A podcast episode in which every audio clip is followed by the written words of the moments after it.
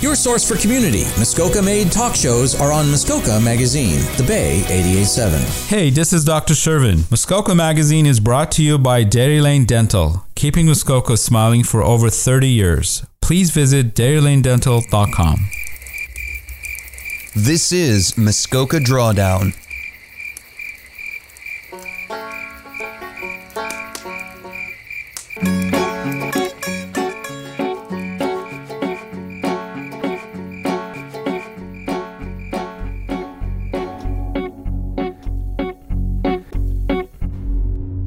Welcome to Muskoka Drawdown. I'm your host, Frank DeYoung.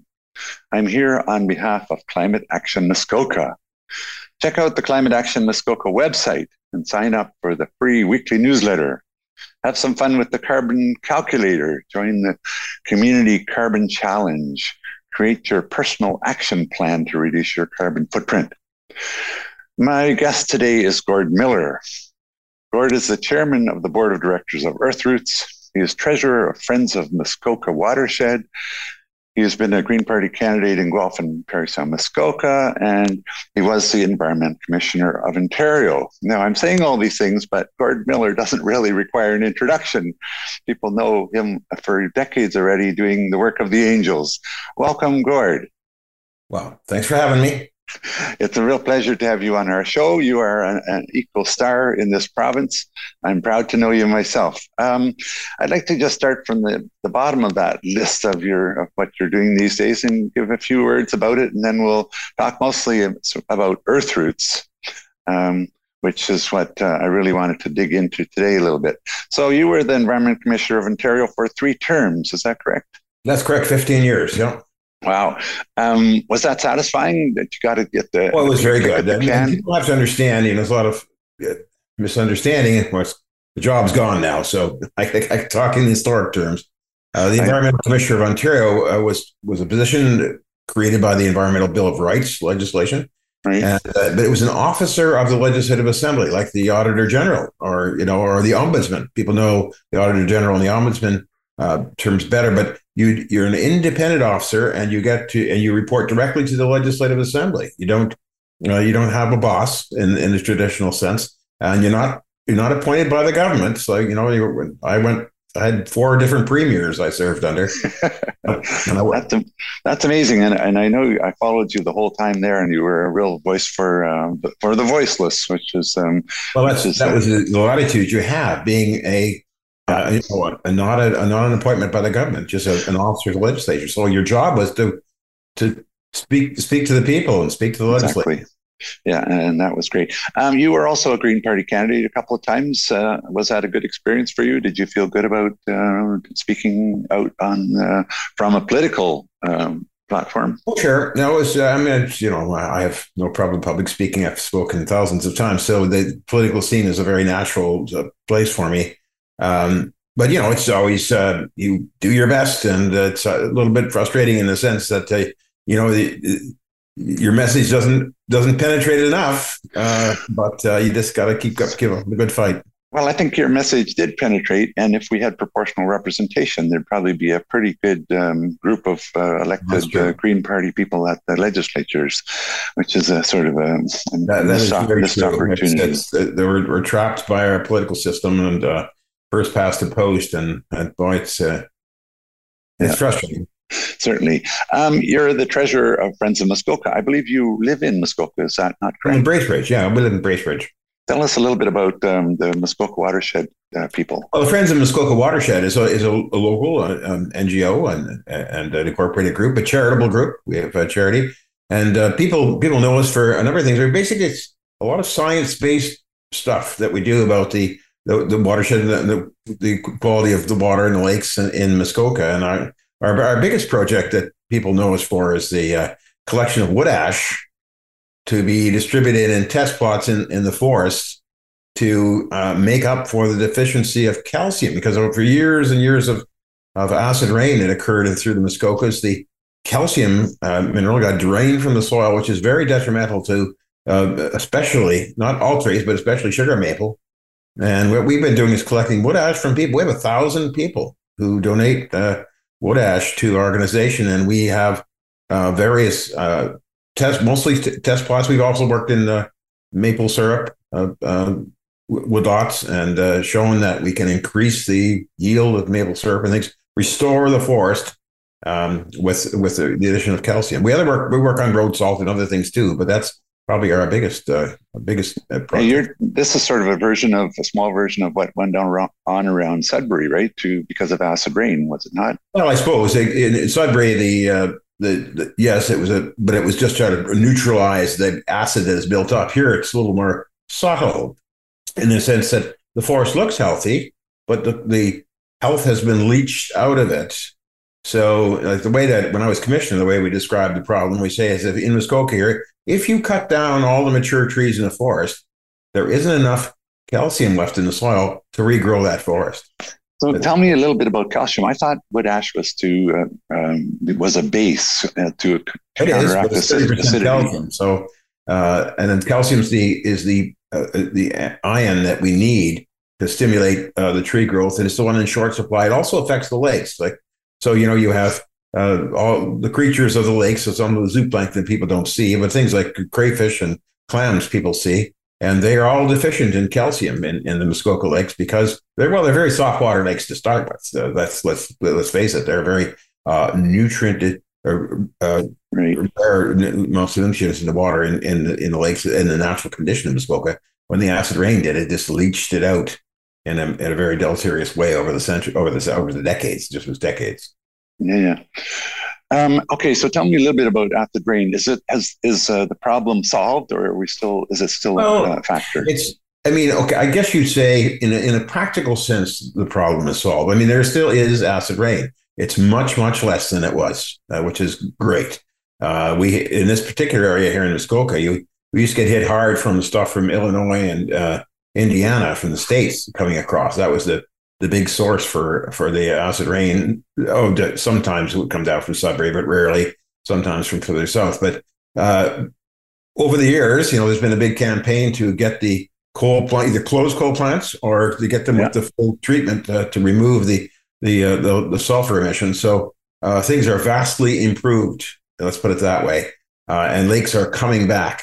Uh, but is it is it actually gone? No, it's there at a low level. We still have to be diligent, but. Uh, Yeah, but the, the natural system is responding positively, gradually, which is well, good. While we're talking about the lakes in Muskoka, uh, can you tell us a little bit about the algae blooms that are worrying people?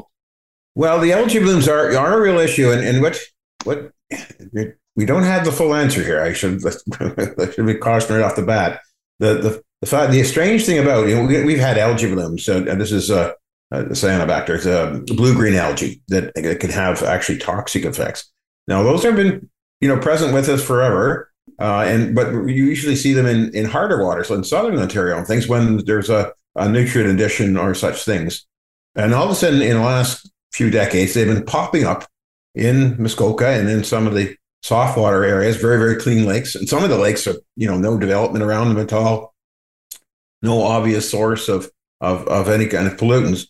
Uh, so the uh, it, it is a strange phenomenon. It, it appears to be linked with the gradual warming of the climate uh, yeah.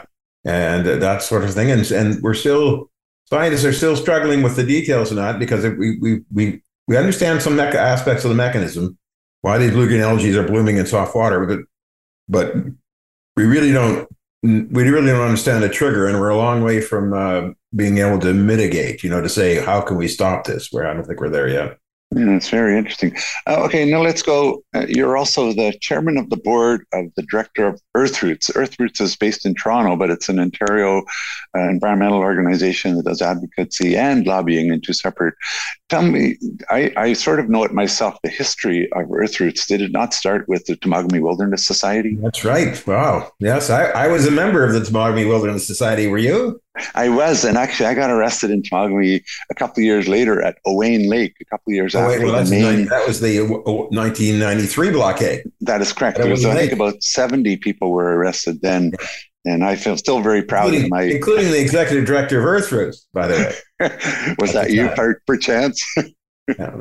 Well, not me. Yeah. I, I was uh, I, in Owain Lake. I was the uh, district at that time in my career. I was the district manager for the Ministry of the Environment, so I was there. in a different function. And, yeah, I know. Uh, and then I remember um, uh, Mike Harris. But in eighty-nine, that was the big blockade on the Red Squirrel Road. Yes, I know. That was the big one with Bob Ray got arrested there too. Yeah, yeah. But just so people know, none of us ever did get charged. We were um, we were we were exonerated because uh, that was the provincial government with of Mike Harris was breaking his own uh, forestry legislation, so we got off in those uh, all those uh, all. Well, those Harris charges. Wasn't there in ninety-three. No. That was yeah. uh, Peterson. Yeah, I was involved in the Big Trees, Not Big Stumps campaign, the Shadow Peterson program at the time, too. Oh, yeah, yeah, yeah. That was fun. Anyway, we have to take a quick break, uh, Gord, and then yeah. I want to talk more about um, about Earthroots activities uh, all over Ontario. Uh, so uh, hang on, and we'll be back in a couple of minutes. By Muskoka for Muskoka, your collection of Muskoka-based talk shows. Muskoka Magazine, The Bay eighty-eight point seven. I'm Doctor Shervin from Dairy Lane Dental, and you're listening to Muskoka Magazine. This is Muskoka Drawdown. Welcome back, everyone, to Muskoka Drawdown. My guest today is Gord Miller, and he is the chairman of the board of um, of Earthroots, which is a very active, uh, vibrant environmental organization uh, across Ontario. Uh, Gord, welcome back. And can you tell us a little bit more about the activities of, of Earthroots? I understand there's five main um, campaigns that Earthroots is engaged well, in. Well, we're, we're, we've come up with a new way of sort of try to casting our, our overall function for people. And by the way, it's Earthroots, and we're donor-supported. We're earthroots dot org. You know, we, we exist because... for thirty-four years, because the people of Ontario have been kicking in a few bucks from time to time or every month. So anything. Well, well we donated. The place. My, um, par- my partner and I donated last year, so we helped you a little. There you are. Okay. Wow, it's a new year. Well, that's right. Don't worry. Well, we're we're particularly interested in the wolf program. We have a place on the Magnetawan, and we love following the activities of wolves and in their interaction with coyotes. Okay. I'd like to hear you talk about that too, if you get a chance. Sure. Well, wolves are one of the programs, and let's say you can loosely divide. I mean, we're well, Earthroots, as I always said, we're about wilderness, wildlife, and watersheds, right? But uh, and but you can loosely divide our activities into what we do in the northern woods and what we do in the, the southern built-up Southern Ontario plains. But they're both they start with the first point of view, and that's to protect the landscape and the quality of landscape. In the north, we're all about uh, parks and and. Um, Uh, conservation reserves and protected lands. And, and, and with that, and because of the forest, wolves being the apex predator in all these forests, the wolves are a very big element of, of protecting the function of the landscape in Northern Ontario, the biodiversity. So we've had a lot of uh, general programs about wolves over the years. Yeah. Uh, we're focusing recently on the, uh, well, we call it the Algonquin wolf. The yeah. government has just changed its name, by the way, in the last month. They call it the Eastern Wolf now, but I still oh, no. I can never keep track. I thought it was the Red Wolf for a while. Well, it, it's yeah, it's all tied into the genetics, and the the Red Wolf was the. If you want to take a minute, we'll talk about wolves. Uh, the, the thing about wolves is that the, uh, in North America we have the Gray Wolf, which is the the the timber wolf that people in Northern Ontario know, the very large one, and yeah. the hunt moose and that sort of thing. Those that those wolves are are came to us. From to North America from Siberia, they're, they're circumpolar. Uh, but the there is a, a, a and then we have coyotes, which is a different animal. The coyote is a, is a, a North American a, animal, but we have also have had a, a a North American evolved wolf, a canid, which is sometimes called historically the Red Wolf in, in the United States, which has largely largely been extirpated from the United States. Some argument whether it's totally extinct or not. But one group of those, one from that same genetic base, is in Eastern Canada, and so and they interbred with the coyotes. Not out west; they didn't breed out, out west, but interbred with this, these old, this old Red Wolf genes with the coyotes, and to some extent with the Gray Wolf to the north.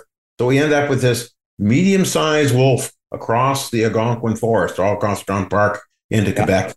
Yeah. And uh, that's the that's the Algonquin wolf. It's just so it's ge- its genes in the purest sense are North American evolved. It's its own species, but uh, it has crossed uh, bred a little bit, and so it has intermediate characteristics. Are, are wolves still hunted in Ontario? Unfortunately, yes. Uh, the wolves are one of the things we do at Earthroots is we we we keep trying to. Uh, it's, it's a tough thing. It's expensive, and we've got a lot of citizen scientists trying to work with us.